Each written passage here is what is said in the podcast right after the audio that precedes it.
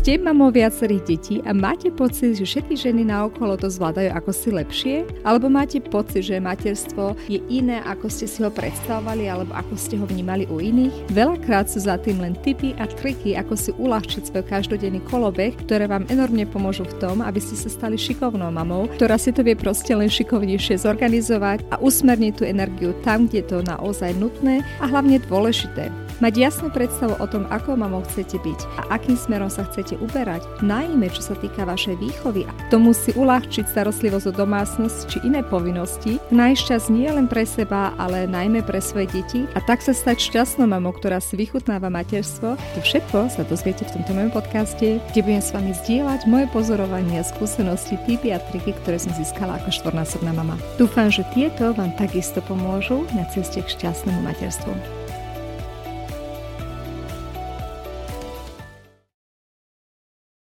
Ahojte, vítajte v novej epizóde môjho podcastu epizóde 15 sme sa zaoberali rôznymi komunikačnými problémami, ktoré máme najmä vo vzťahu k našim puberťákom, ale myslím, že mnohé z nich sa udievajú aj celkovo v komunikácii s našimi deťmi. Tie nevýhody alebo dôsledky takýchto komunikačných chyb, ktoré častokrát robíme ako mami, vedú k tomu, že to dieťa sa pre nami viac menej uzavrie, ale najneskôr v tom období puberty, ktoré tak či tak veľmi tvorenia sa k rodičom, keď to dieťa tendenčne sa samozrejme tak uťahuje do svojho vlastného sveta, ak sme doteraz ňou neurobili nič preto, aby tá komunikácia s našim dieťaťom bola lepšia, tak ťažko môžeme očakávať, že sa to práve v tomto období zlepší. To neznamená, že tá cesta je uzavretá, ale naopak, že musíme sa my ako mami viac posnažiť. Na to, ako zlepšiť komunikáciu, by som sa rada trošku venovala v tejto téme a tie rady, ktoré vám dám, sú moje osobné zážitky s mojimi štyrmi deťmi. Sú samozrejme podopreté aj trošku teóriou, nakoľko viete, že robím biznise a tam sa téma komunikácia častokrát tematizuje a tak si myslím, že vám napriek tomu môžu podniknúť veľmi dobre zaujímavé námety na to, ako zlepšiť komunikáciu s vašimi deťmi. Prečo je komunikácia vôbec dôležitá? Pretože tá komunikácia je v podstate naša otvorná ako keby diálnica smerom k tomu dieťaťu. Čím viac to dieťa bude mať pocit, že môže za nami dôjsť, keď má problémy, keď ho niečo zaujíma, keď ho niečo ťaží, o to viac my ako rodičia z neho aj niečo zažijeme. V podstate my nie sme len zodpovední za to, aby to dieťa nejak vyráslo, to není kvetinka, ktorú polejeme a potom už to nejako rastie. My sa samozrejme ako rodičia musíme aj ako si spolu podielať na ich vnútornom svete a to sa dá len vďaka dobrej komunikácii. Pritom je samozrejme, že to jedno dieťa je také otvorenejšie a príde s každou banalitou k rodičom, to iné je možno uzavretejšie a celkovo sa nezveruje tak rado. V tomto my asi veľa nezmeníme, ale Vypracovať koncept na takú zdravú komunikáciu v tej rodine je mimoriadne dôležitá úloha, ktorou by sa mala zapodievať každá mama. Asi ten prvý argument, prečo je to také dôležité, je preto, celková tá klíma rodiny sa proste mení. Keď je rodina, v ktorej si tí členovia nič medzi sebou neprezradia, alebo len veľmi také trhané úseky, alebo sú časté hádky, tak sa celá tá dynamika rodiny proste úplne mení. Je to úplne iné ako v rodinách, kde sa ľudia vedia medzi sebou vedia porozprávať a vymeniť si názory tým, že sa dobre komunikuje, sa automaticky ako keby zlepšovala taká tá dynamika rodiny a tie členovia rodiny medzi sebou skôr budú mať tendenciu, keď sa im niečo stane alebo sa neskôr niečo udeje, kde budú potrebovať pomoc od toho iného člena rodiny, sa na ňo obrátiť s prozbou o pomoc alebo sa celkovo mu zveriť so svojím problémom. Pretože pre veľa ľudí, hlavne v tom dospelom veku neskôr, je to väčšinou skôr trápne ísť za členom rodiny a povedať mu o svojich problémoch, ale práve keď máme už od detstva zabudovanú takú dobrú komunikačnú dynamiku, budeme mať skôr tú tendenciu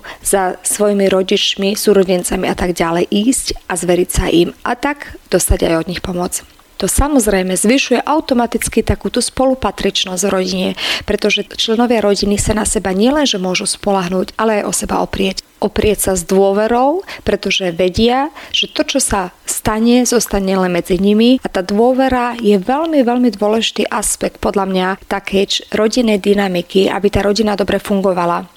Pretože bez dôvery nebude ani dobrá komunikácia. Keď ja nepôjdem s dôverou k tomu oproti sediacemu, že viem, že to, čo sa mu zverí, zostane medzi nami, ako ho to poprosím, alebo s dôverou v to, že keď bude mať problém, že mi naozaj pomôže, tak nebudem mať nutkanie alebo nebudem mať potrebu sa vôbec s tým človekom baviť. Proste tá komunikácia automaticky, ako keď som povedal, že to diálnica, tak v tom momente je to ako závora, ktorá tú komunikáciu absolútne zabrzdí. Komunikácia v rodine mala aj inú úlohu, pretože tá komunikácia alebo to, že sa členovia rodiny medzi sebou navzájom rozprávajú a vymenujú si svoje informácie a čím častejšie sa to deje, o to viac sa znižujú šance na konflikt, pretože veľakrát je konflikt len rezultátom toho, že sa zle komunikovalo. Ak e, si súrodenci od malička sú naučení, že keď niečo sa proste im nepáči, že si to povedia otvorene. Ak e, toto sa naučia deti vo smeru svojim rodičom, že si to proste nedusia v sebe, ale povedia to ďalej, tak málo kedy e, sa potom vyvstanú také tie exponované konflikty, kedy proste to dieťa už nezvláda svoju situáciu a vybuchne tým sa automaticky minimalizujú konflikty, pretože tým, že sa všetko v podstate vykomunikuje, nie sú otvorené otázky, nie sú otvorené spory a keď vôbec vyvstanú, tak opäť ľudia k tomu siahnu ku komunikácii a vydiskutujú si to medzi sebou. To znamená, že pravidelnou komunikáciou v tej rodine nie len, že sa posilní spolupatričnosť a dôvera medzi členmi rodiny, ale aj sa zlepší celková klíma, pretože tie konflikty, ktoré by sa inak diali, sa proste zminimalizujú. Ako ešte inak môže pozitívne vplývať dobrá komunikácia v rodine? Okrem toho, že si vyjadrime dôveru a že si vyriešime svoje konflikty predtým, než eskalujú, takisto pri správnej komunikácii môžeme tomu inému členovi rodiny ukázať, že si ho ceníme, že oceňujeme jeho názor, že to, čo nám povedal, tom nejakom konkrétnom prípade, kedy sme sa mu s dôverou zverili, si naozaj vážime, že to není pre nás len nejaká rada, je to rada od neho. Pretože práve v našom modernom digitálnom svete, kde sme doslova presítení informáciami, z každej strany sa nejak hrnie na nás niekto, kto nám dá nejakú radu do života alebo nejaký slogan, ktorý nám niečo sa snaží povedať, ako čo robiť. Sme prehltení veľakrát tou masou informácií a o to dôležitejšie, že keď máme naozaj ten konkrétny problém, že neobrátime sa nejaký Google, ktorý nám poradí, čo máme robiť, ale že sa obrátime na konkrétnu osobu, ktorej skutočne dôverujeme a ktorej názory si ceníme. Okrem toho, ak sa naučíme správne komunikovať už v našej rodine, už od detstva, tak o to ľahšie nám to padne neskôr aj správne komunikovať, či už v nejakom pracovnom svete, alebo voči našim známym, kamarátom a tak ďalej v našom sociálnom novom prostredí, do ktorého sa raz dostaneme, keď vyrastieme.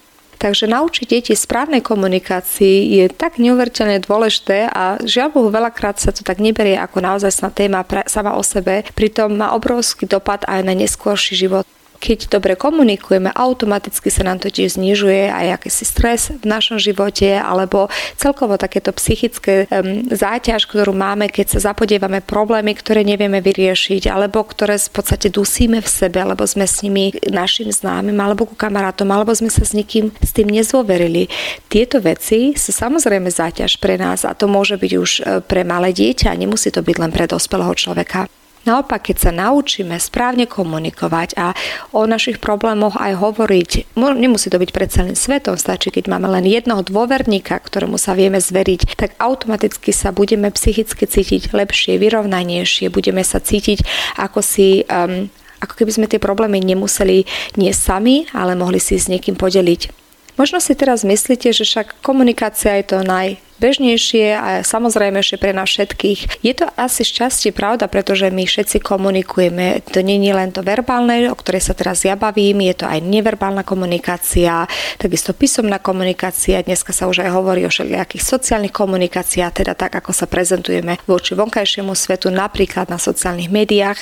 Toto všetko sú len iné formy komunikácie, ale tá komunikácia, tá verbálna, ktorou sa asi najčastejšie stretávame a hlavne v rámci rámci našej rodiny je niečo, čo síce je prirodzené, ale keď sa nebudeme tej téme venovať a ju trošku aj smerovať a nebudeme podporovať v našej rodine správnu komunikáciu, tak to není samoraz. Nie je to niečo, čo sa proste len same od seba vyvstane. Ako aj keby, keď nebudeme deti pozbudzovať, aby sa na nás obrátili ako rodičov so svojimi problémami, starostiami, radosťami, tak e, možno tie deti to nebudú same od seba robiť. Hlavne, ak máte dieťa, dieťa, ktoré povedzme utiahnutejšie a nemá k tomu prirodzenú tendenciu o svojich veciach rozprávať. Ak nebudeme podporovať komunikáciu voči našim partnerom alebo iným členom rodiny, mama, brat a tak ďalej, tak same od seba väčšinou sa to nevystane. Tá predstava toho, že sa to automaticky deje, je ako si naivná. Je to úplne moja čistá pragmatická logika, že keby tá komunikácia sama o sebe bola taká jednoduchá téma, neexistovalo by na to toľko množstvo teórií, o ktorých v skutočnosti svete je. Je to totiž tak, že skôr tá komunikácia často veľakrát zlyháva a to už či už len v pracovnom svete, ale teda aj súkromnom a väčšinou sa začne riešiť až tedy, keď už tie situácie eskalujú, keď už to v podstate naberá také iné um, rámec, ako by sme chceli. Povedzme, keď sa naše dieťa dostane do puberty, sa úplne pred nami uzavrie a my sa už len potom nestačíme čudovať, čo sa to s tým dieťaťom stalo, prečo nám nechce vôbec nič povedať a s ničím sa s nami zveriť. Lenže to je ako keby ste už hasili horiaci požiar. O mnoho efektívnejšie je tu tému a komunikácie už proste tak trošku rozpitvávať predtým, než to dosiahne takéto extrémne formy alebo aj poruchy komunikácie a zaoberať sa ňou už od útleho detstva, vymysleť si formu, ako komunikovať v našej rodine. A takou najjednoduchšou asi radou, ktorú som sa snažila ja u nás doma zaviesť, je vytvoriť so pár pravidiel. A tieto pravidlá od detstva tomu dieťaťu vždy znova zopakovať. Povedzme, u nás doma sa nekričím. Keď niekomu niečo chcem povedať, tak na ňo nevrieskam, ale hovorím mu to v kľude, pretože ten druhý automaticky vypne, keď na ňo budem vrieskať. Ďalším komunikačným pravidlom môže byť, že ako mama si každý deň pri tej rodine, keď napríklad sedíme spolu pri večernom stole, porozprávame, čo sme za ten deň zažili alebo to urobím večer pred uspaním dieťaťa, idem ho vložiť do postele a ešte sa krátko s ním porozprávam o zážitkoch, aby skutočne sa tá komunikácia ako si nabudila, pretože nemôžem vždy očakávať, že to dieťa sama od seba za mnou príde. Ako som už spomenula, sú také deti a onaké, niektoré to robia, iné nie. Napríklad jedným z pravidel, ktoré u nás doma je, že sa e, snažím vždy zabrziť, ak deti si začnú nadávať fakt nejakými hnusnými slovami alebo sa podceňovať, po prípade sa nejako ponižovať.